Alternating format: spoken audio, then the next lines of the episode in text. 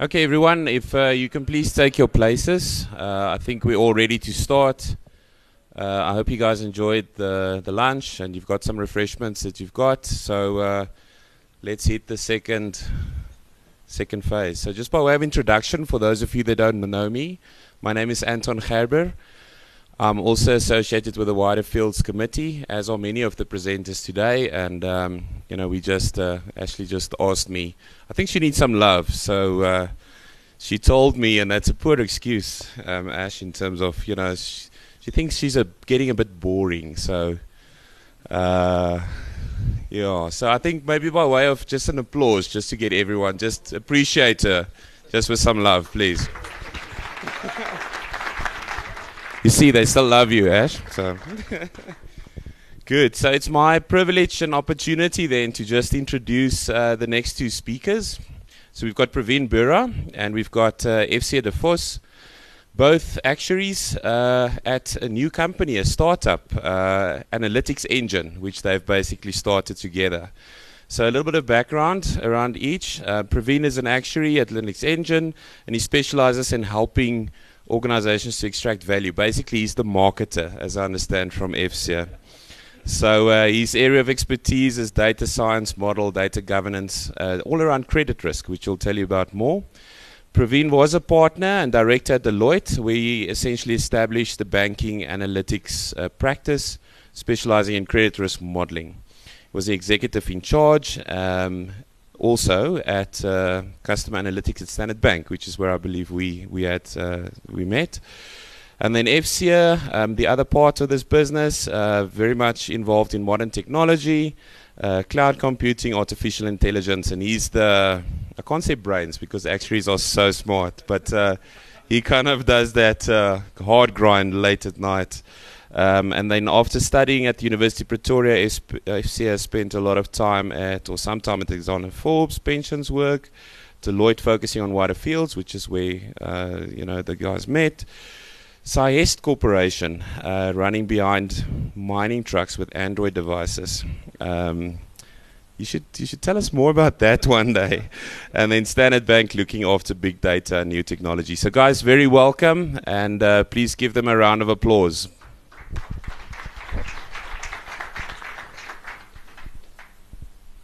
everyone. Um, my name is Pravin, and that's FC. Um, just one correction there. It's not marketing. It's actually coffee appreciation.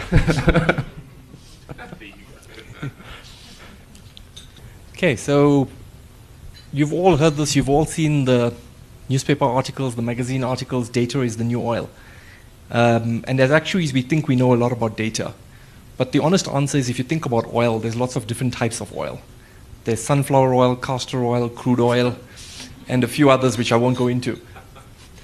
And my experience is that when it comes to risk data, we as actuaries are actually pretty darn good.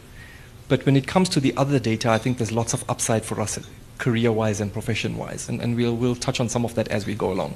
But just to kind of, I want everyone to be more aware that as we go forward in analytics, um, different types of data other than normal finance and risk data become very important and, and present lots of opportunity. Um, we'll also touch briefly on the different skills needed um, to become the new oil men. What are the different skills we think people, what, what makes a good data analytics team? Um, and then very importantly, we mustn't forget, when you're using oil, you put it into different machines. Um, a clay lamp uses very different oil for different purposes from a jet plane, for example. So again, when we do analytics, we must think about what is the eventual engine that we want to put this oil into. Okay, and having worked at a bank, theoretically trying to guide the direction of, of where we invest in analytics, it's very important to set priorities. How are we going to decide what we're going to do? Um, obviously, there's a company, it's got governance rules. We've all heard about POPI, GDPR, all of those things. Um, there's technology stacks, there's IT that you can use and IT that you can't use and IT that you don't know how to use. And all of that is normal.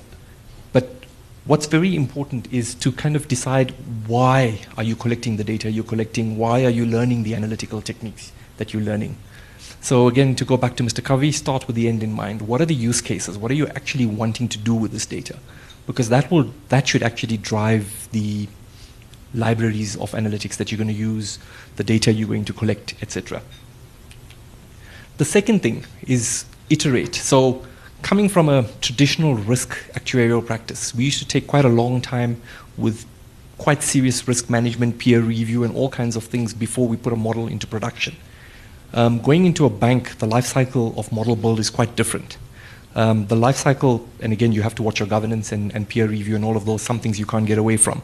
But the life cycle is to get a simple model to business as quickly as possible, to test, measure, and I call it rinse and repeat there, but fundamentally it's the actuarial control cycle. It's learn and improve. The business have a short attention span. Strategies and corporates change too fast. You've got to get a model up and running fast, measure its outcome, its performance, and learn. It means that you can start with weaker models and as you learn what works with the response modeling and collect, as you collect more data, you can repeat the recalibration and put them into, into place again. So the time frame for model life cycles has become a lot shorter. And then the last one, which was interesting for us working in a big bank, is you can build wonderful models. And people will say, cool, and then they'll go and have coffee. And actually figuring out who's going to use your model for what purpose. So um, as part of my job at Standard Bank, I looked after the campaign modeling. And we built what I thought was a really cool engine that gave people in branch a conversation to have with their customers. So we built a tool, web front end, you go into the branch, they look you up either by your account number or your ID, and then it'll recommend conversations, not necessarily sales. If you needed to do FICA, it would tell you that as well. Um, and it was really great. Well, at least I thought so. The guys in branch didn't. Um, what we found was that you, if you're building something for a target audience, so if you're building a tool for private bank, for example, it's very important to have those people on your team up front, designing what it looks like, guiding you as to what, how they operationally process, will, will use it in practice. And then once we figured that out and, and got, let's call it lab teams together, where we had a quant, a data guy, and someone from business guiding it, the adoption goes much faster because they've designed it for themselves, they understand their workflow better, but also because then they then own it. So when you're working in a large corporate and you're building a model, it's not just about the model, it's about the end guy actually going to use it. And that becomes quite important. There's tons of value in data, and I try to keep this as generic as possible. So it doesn't matter whether you're in an insurer, whether you're in a marketing company, or a bank, or a telco for that matter. The fundamental value of data to a business comes from one of a couple of categories. The first one is the number of customers. Can you get more customers? So, on a digital marketing side, how do we find the right AdWords to buy? Um, how do we know which are the right customers that we want? What's aligned with our strategy, firstly, and which customers are the most profitable to us? And also, which customers do we offer services that are different, that are unique and well matched? So, which are the customers we want to get? So how do we use analytics to improve the number of customers that we have? The second is the income per customer. And that was basically looking at cross-sell and upsell, and interestingly, downsell as well. Um, as customer affordability gets squeezed, you want to be able to separately identify customers who are improving their economic circumstances and customers who are being squeezed. Sometimes it's better to downsize a customer and keep him than actually lose him in his entirety. Um, again, the customer mix, different, if simply by changing your target audience of who you're targeting to get as a customer can have quite a big impact on your balance sheet because different customers have different margins based on the products they buy and the level of cover that they buy on those products. Um, the margin, so product design, so who's used, in, in, the bank we have the advantage of current accounts and credit cards which have lots of transactions, so we can see who does lots of transactions, who does fewer transactions, um, and actually understanding the design of products in terms of different market segments is quite useful. Um, behavioral migration of customers is really interesting and huge. We, we ran a couple of A-B tests using behavioral science um, just by changing words on campaigns, not even rebuilding models. We were able to get double-digit growth on, on, on campaigns. So thinking through the data differently and, and using it differently, um, we were able to get quite good benefits. And then term. So you want the right customers. You want to get as much money out of each customer as you can. You want to off, you're a business, right? You've got to be honest you you're only going to keep them though if you give them value, and that's important because if you're just going to rip them off and make short-term profits, um, it's not going to help. So the question then is, which customers are churning for what purpose? And from an analytics perspective, that's not just a question of managing churn; it's a question of managing business friction. So from an artificial intelligence perspective, for example, can you use the ability to onboard the customer digitally faster so that the customer can fill in less forms? Can you use computer vision, for example, um, the ability to scan all the information of his driver's license and ID and bills, etc., so he doesn't have to fill in more forms? That's analytics as well. Um, that's using machine learning and AI. So the, the question becomes not just can I predict churn, what can you do about it, but also can you operationally improve the customer experience by using analytics in operations? Cool. So I think this one's me. um, so Pravin's alluded to a, a, couple of times to the learnings that we got and the school fees we had to pay by actually going, being at a bank and implementing quite a lot of this stuff. Uh, if somebody had been able to tell us this stuff four years ago, it would have been very useful. Um, so I want to just focus on how the, those, the two big categories of learnings that we had that actually make it possible to get the value out the data. So the first thing is this is a just a framework based loosely on one of the ones that you get when you do the Google courses, right? And the important thing here is these are steps, right? You go from one to two to three to four. And um, when you see it, the marketing things and you, you see machine learning, and we all get very excited about it. But if you haven't gone through each of the steps, then you end up um, losing things along the way. And I'll take you through a couple of examples of, of what that means. So how the framework works is at first you've got somebody, let's call her Lisa, right? And she does a particular task. Let's say Lisa makes predictions about who's going to take up a product, right? But she just does it on her own. She doesn't have a team, she's, uh, but she's doing a great job at it, right? Now Lisa gets promoted, but we have to now do it for all the different products in the organization. So she gets a team, and what we have to do is we have to standardize it, and then we have to teach people how to do it. Reasonably easy so far. The next step beyond that is you actually make a computer do it. So you teach it a whole bunch of rules, you automate all the mundane and extract, transform, load, and all of that stuff, and um, you go through that process. So specifically here, if you miss out the delegation step and you don't actually specify the standards that you go through, then you're missing that whole quality assurance, and you end up rebuilding quite a lot of the stuff that you didn't need to actually rebuild. So it's important to follow the steps as they go, right? When you get to digitalization, you've generally got, got what um, a lot of companies have in place already. So you're looking at a, let's say, a campaigns engine that spits out leads every day.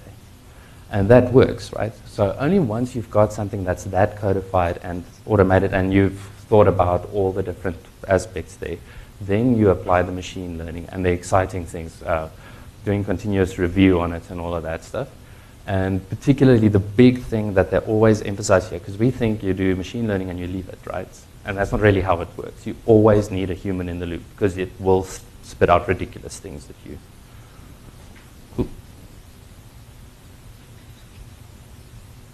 Okay, and then the sort of uh, your bare minimum group of people I believe you need in the project to be able to make it work. We, we as actuaries like doing everything ourselves.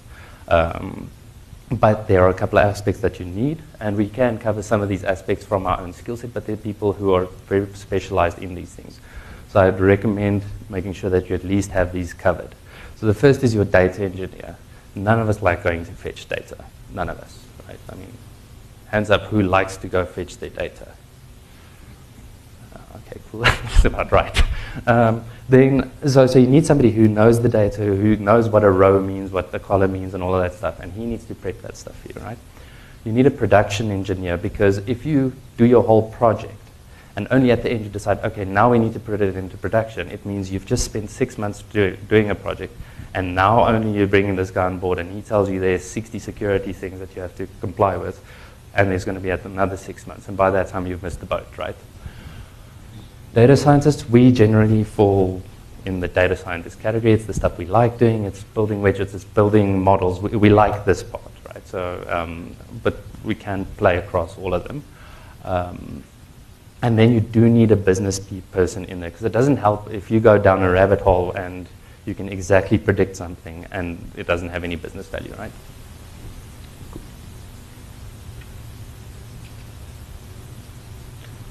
Okay, so now after the slightly boring, this is how you do it in practice kind of stuff. There are a couple of examples that we can work through. So we wanted to go through a couple of examples of where it actually did add value from our experience, actually implementation-wise. So if you look at voice data, we all think about, oh, it's going to be amazing. We're going to get voice to text. We're going to do unstructured text analysis on it, and it's going to be quick, right? You're just going to plug something in and it's going to work. You can get value out of it, but you have to be very specific about what you define your problem to be. So where we did find value in this is we used the software to do the unstructured text, and uh, well, not the unstructured text, just the voice to text. And then we just figured out where the big silences were. And we found out in some cases a call center agent was calling his own cell phone, putting it in his drawer, and then having a lack of coffee. And you can pick that up from this stuff. Or you could figure out, for example, um, that there was a big systems issues on specific days. And you can help them figure out that system issue and then re reduce that time. You've got a lower cost on the call and also a happier customer.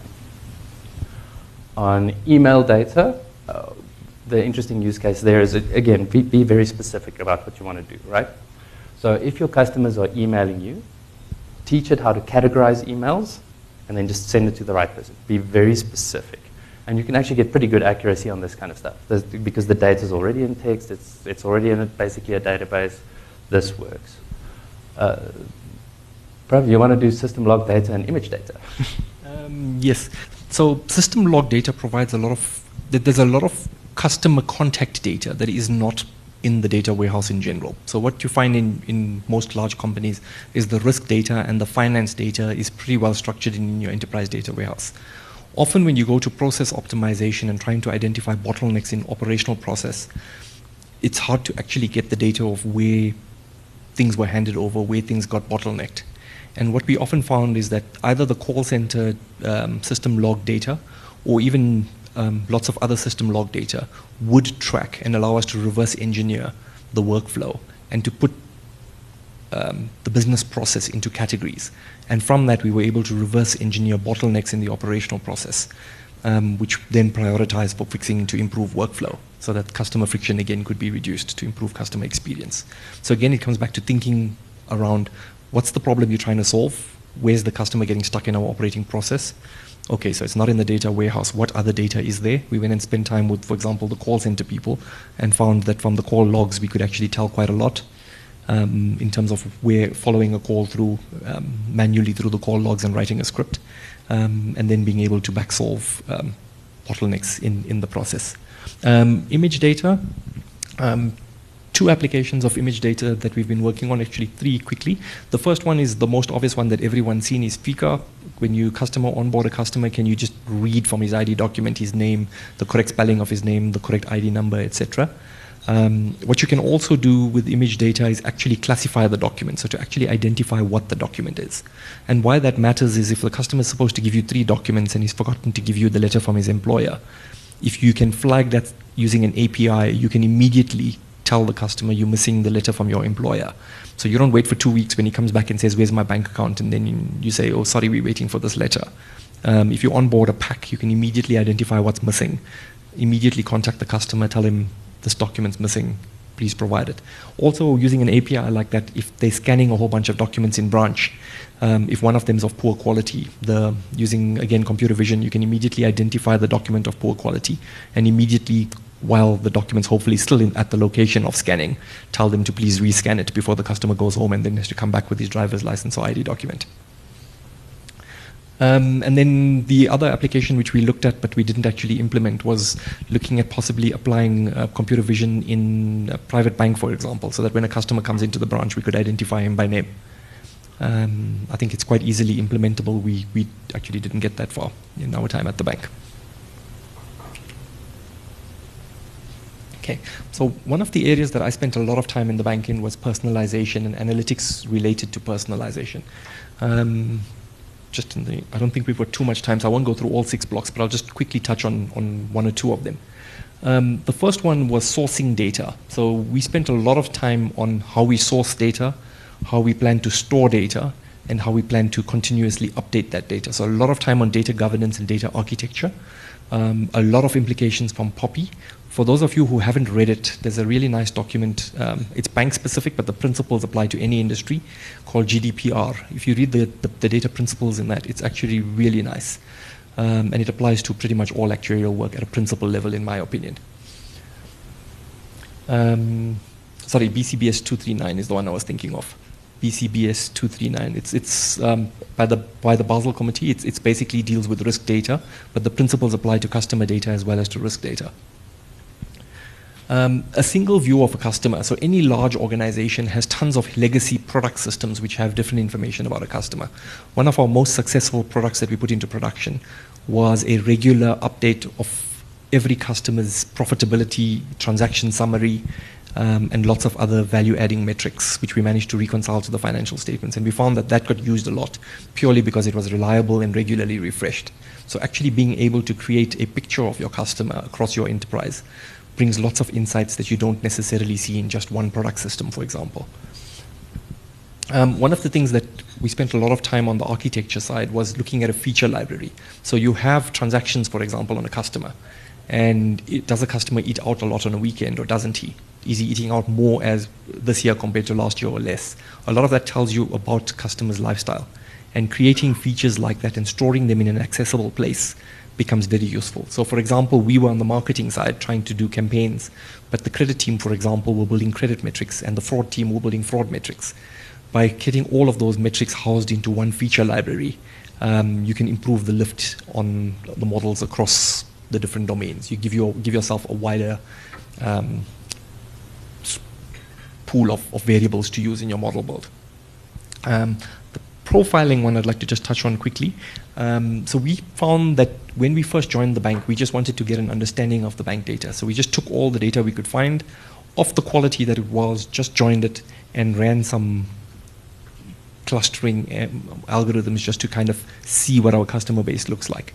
And even with very dirty data, we found some nice, obvious things that started popping out that we wouldn't have necessarily um, thought about. So being able to find patterns and pictures and cluster customer segments we found to be very useful. Um, we, for example, created 20 initial clusters of our customer base. A simple example was one we call petrol heads, youngsters, not that youngsters actually, people who were changing their cars every two years because they liked fancy cars, um, whether it made financial sense to them or not. Um, just as a simple example. But what, and, and we found, we built 20 clusters like that initially, and then we built a second layer within some of the larger clusters. But even on dirty data, adding that cluster flag into our campaign engine, for example, gave us material lift. So sometimes you think that, yes, let's wait for, let's clean up all of this, and you have to do that, and that's a process we put in place. But just starting with the simple models you have, with the data you have, and testing the variables, you'll be surprised what benefit you can get from data. I think at the end of the day, sorry, just this last one coming back to treatments. So at the end of the day, all the variables you have about a customer, all of the understanding that you have a, of a customer, at the end of the day, still has to go back to the call face. Someone has to still contact or interact with the customer, whether it's an interaction on an ATM, on his app, or in branch, or on the telephone. Someone still has to do something, and some action has to arise. So at the end of the day, and this comes back to the first slide or the second slide, which said you've got to go to adoption at the end of the day. You've got to be solving a business problem. Someone's got to have an action arising from the model. And then you get business value. Until then, it's just interesting. Um, and to FC's point, you notice he had business on the right hand side of, of what's in the team. That's very important because at the end of the day, the people who own the income statement in any large organization have KPIs and they determine what's going to be executed and what's not going to be executed depending on whether it talks to those KPIs. So being able to influence the actual treat, first understanding what their KPIs are, what their issues are, building models that can help them make better decisions that address those KPIs is kind of the golden rule for getting adoption. Okay, I'm just going to put on a video for FC to talk to. Cool. So while Pravin's getting that one up on the screen, basically what all that we're showing now is an example of where we took a traditional actuarial problem and just threw it up into the cloud and saw what happened. So specifically on IFRS 9 calculations, uh, there's been a big change, but basically you have to be predictive in terms of which credit losses you expect to have on your book, and you need to put that in your balance sheet on the predictive nature, and there are a whole bunch of requirements around that. So historically, one of these runs takes between four and six hours based um, on the typical customer. Um, and based on some of our experience that we've had. So we ended up um, sort of automating a piece of that calculation and saw what would happen if you actually just stuck it up on Google Cloud and saw what it would do. So what we're looking at is just a, a calculation of specifically, this one is your probability of default, the, the term to default. Uh, this one tells you your, your roll rate, so your probability that you're going to go into the next, word, the next bad category with, in the next month. Um, and these calculations tend to take quite long. What is nice with doing it in the cloud is it's reasonably quick, and you don't have to wait for infrastructure to arrive, um, which we do have a story about that. I don't know if I'm allowed sharing. But okay, so and then also you can just you do little filters and so on, and you can then do real-time calculations. You can segment your book live. Um, so the idea is just to get your calculations done quicker. Um, so that's just a practical example of how that works, and then you can do a little bit of trend analysis, which is what you saw there. I don't know if I went through that a little quickly. I think the, the important part, just, sorry, just about the, the tool that we're looking at is we all do risk analytics, and that's just credit risk analytics. The challenge for all of us is to think differently about those problems that we do. So, as with a short term insurance reserve, for example, doing a reserve for bad debt can take a large bank at month. Um, let's realistically, if, if, if it's planned and scheduled, a week. Um, if it's not planned and scheduled, it can take up to a month finding capacity to push and pull the data, etc. If, however, and we didn't speed up that video, that was actually FC playing with his computer, you can get those same calculations to run in near real time. The ability for business to then run multiple scenarios, to actively think about risk appetite for segments of their customer base, that, that, that entire risk management um, and risk appetite process can change fundamentally. So as part of analytics, it's not just can we build better models, but can we build models that are easier to use and faster to use? That the, the operational side of, of analytics execution matters almost as much, if not more, than actually just building the models themselves. Yeah, and uh, Google's making life easier for everyone, so you don't even have to think about the computer behind this anymore. So it's very easy actually to do these days. Okay, and just a parting comment. Um, so the value of data lies in its ability to inform decisions, but the power of an organization lies in its ability to execute on its decisions. One is interesting, the other one actually leads to value. Okay, I think that takes us to questions.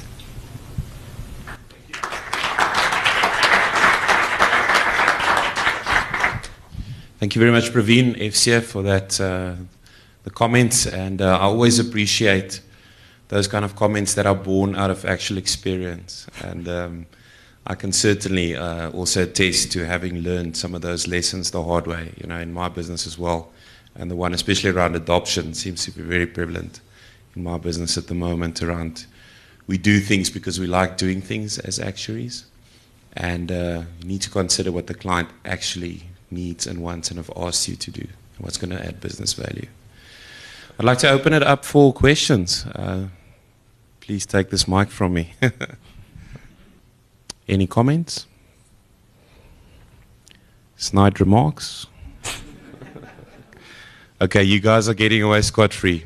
so thank you once again, guys. Um, one. Thank you. Is it the snide remark? um, okay, this is quite cool and all, but I mean, doing analytics on Google. I mean, how safe is how safe is that? Because um, like anyone can access that or share. Like, what what are the uh, restrictions put in place to? Um, yeah. Yes, that's a great question. Uh, that's actually question one. so that the, that's the absolute perfect question. Um, our rule is first and foremost, we never put customer data in the cloud, ever. Uh, everything gets hashed beforehand. We don't know what the customer's name is. We don't know what the actual account number is. We hash everything except the stuff, only the stuff that you need. So that, that, that's step one, right? So you can at least make sure that you're not leaking any customer data. The, the second aspect there is um, Google has a whole team of people just dedicated to security, right? Uh, How many people here know of more than five people in their organizations that do security? No, right? So you've got all of these experts making sure that this stuff's right.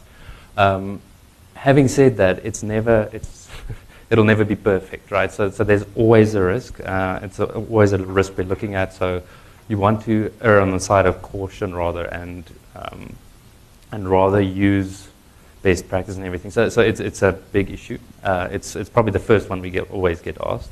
Um, our approach is we take away the personal, personal information and we make sure that we at least adhere to Google's guidelines in terms of their specific security stuff because like they're the experts, right? Does that make sense? Just, just to add, if I can, sorry, if I can add to that, um, at the end of the day, a computer is a computer, and it's only as good as the security that's been configured and the security that's being monitored and complied with. And, and those steps all, all matter. Um, again, it comes down to risk appetite. So in the early years, certainly um, when we went to the bank, we found the bank's attitude towards cloud to be very verboten. You cannot use it. Um, what we are seeing um, at the moment, it's not just Google Cloud, there's lots of cloud vendors out there, um, is that a lot of companies are starting to experiment with cloud. Um, to FC's point, it it's a computer. Um, if you use it responsibly, and that's why you need the data governance step and the IT governance step. If you use it responsibly, it's as good as any other platform. If you use it dangerously, it's as dangerous as you emailing the report to the wrong person. Yeah, so as the saying goes, there is no cloud, just someone else's computer.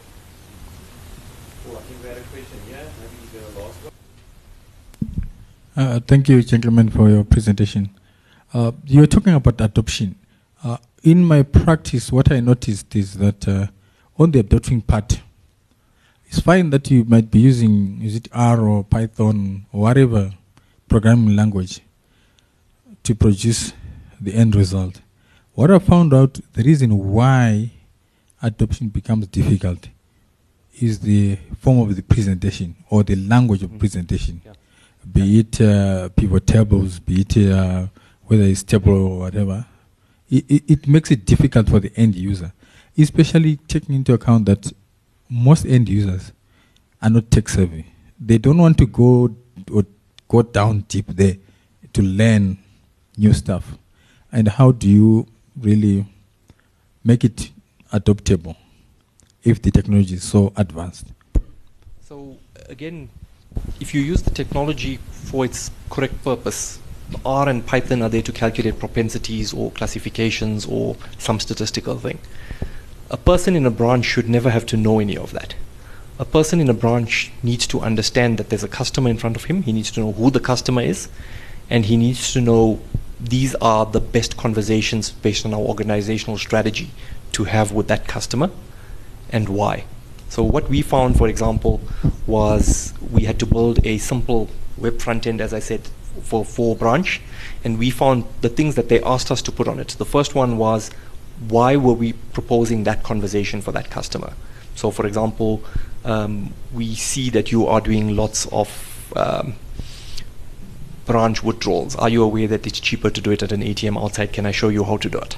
Um, it's specific to that customer. So for, for each of the messages, we had to put in uh, two or three sentences about why it was specific for that customer and then the second part, which was quite important, is they didn't want, when the customer is standing in front of them, if the customer said yes to something, like buying a product, they didn't want to fill in lots of forms at that point.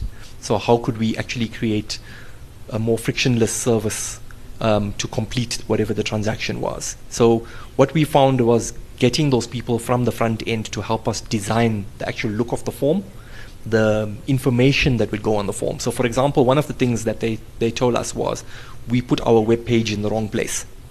Um, in their workflow, they log on to system A for every customer to check up his ID number and that his account is not frozen and a few other things first. So, if we could put our web page as the button on that form where they always logged on, it would be easier for them to access the, the form rather than us putting it as a separate standalone on their desktop, for example. So, for me, I think coming back to your point about the adoption, it's the message that we have as analytics people, like we want you to buy this product or not buy this product or whatever the case is. How do we package it for the people who are going to use it? Can we involve them in that process in the design and in the layout of that? and can we put it into help have them actually write the script and the word? Because so we work with a sample of one branch and we're going to roll it out across all the branches. We get the people from the branch to write it. Because the way they explain it is different from how an actuary would explain it. I don't know if that answers partially at least your question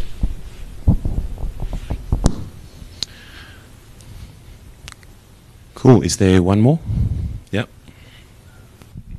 Thanks for that, Jens. Um, maybe a stupid question, or maybe it was all in my head. You talked about the petrol heads where you know that they change vehicles every sort of two years. But my question is more around are we at a stage where you're able to tell, you know, what product a customer needs at what particular point in time? So, for example, you know, this guy's gotten married, so you know, upfront you can already pre-approve a home loan. You've, you've just had children. You need to increase your life cover, check on your pension. So, sort of like um, I don't know, needs analysis to put it differently. Sorry if it's a stupid question. Yeah, so we actually spent lots of time on that on that problem specifically. Um, what we found is we could actually do quite a good job on customers who primary, whose primary bank account was with us. So most South Africans have multiple bank accounts, um, and a lot of not, and we have what we call primary customers. So those customers who have their current account with us, and those customers who are who have standalone products with us, like just a vehicle loan. So for a customer with just a vehicle loan, we couldn't tell much, but for customers who have a primary account with us, like a current account and their credit card, um, we could tell, for example, every month which customers are likely to end up needing an overdraft at the end of the month and which customer had spare cash and we should be offering a savings product, for example. Um, we were also starting to look through credit card transactions to see are you spending too much money on repairing cars? Are you starting to spend money at Toys R Us? Do you, do you have kids? Um, so that type of stuff is very doable, and we started doing a lot of that. The important part that we also had to do before we did that exercise was spend lots of time with our lawyers in terms of the POPI and what we could do with that data and what we couldn't do with that data. Um, but the principle is yes, it's definitely doable, particularly where you have the primary account with the customer. Thank you guys. I think just once again.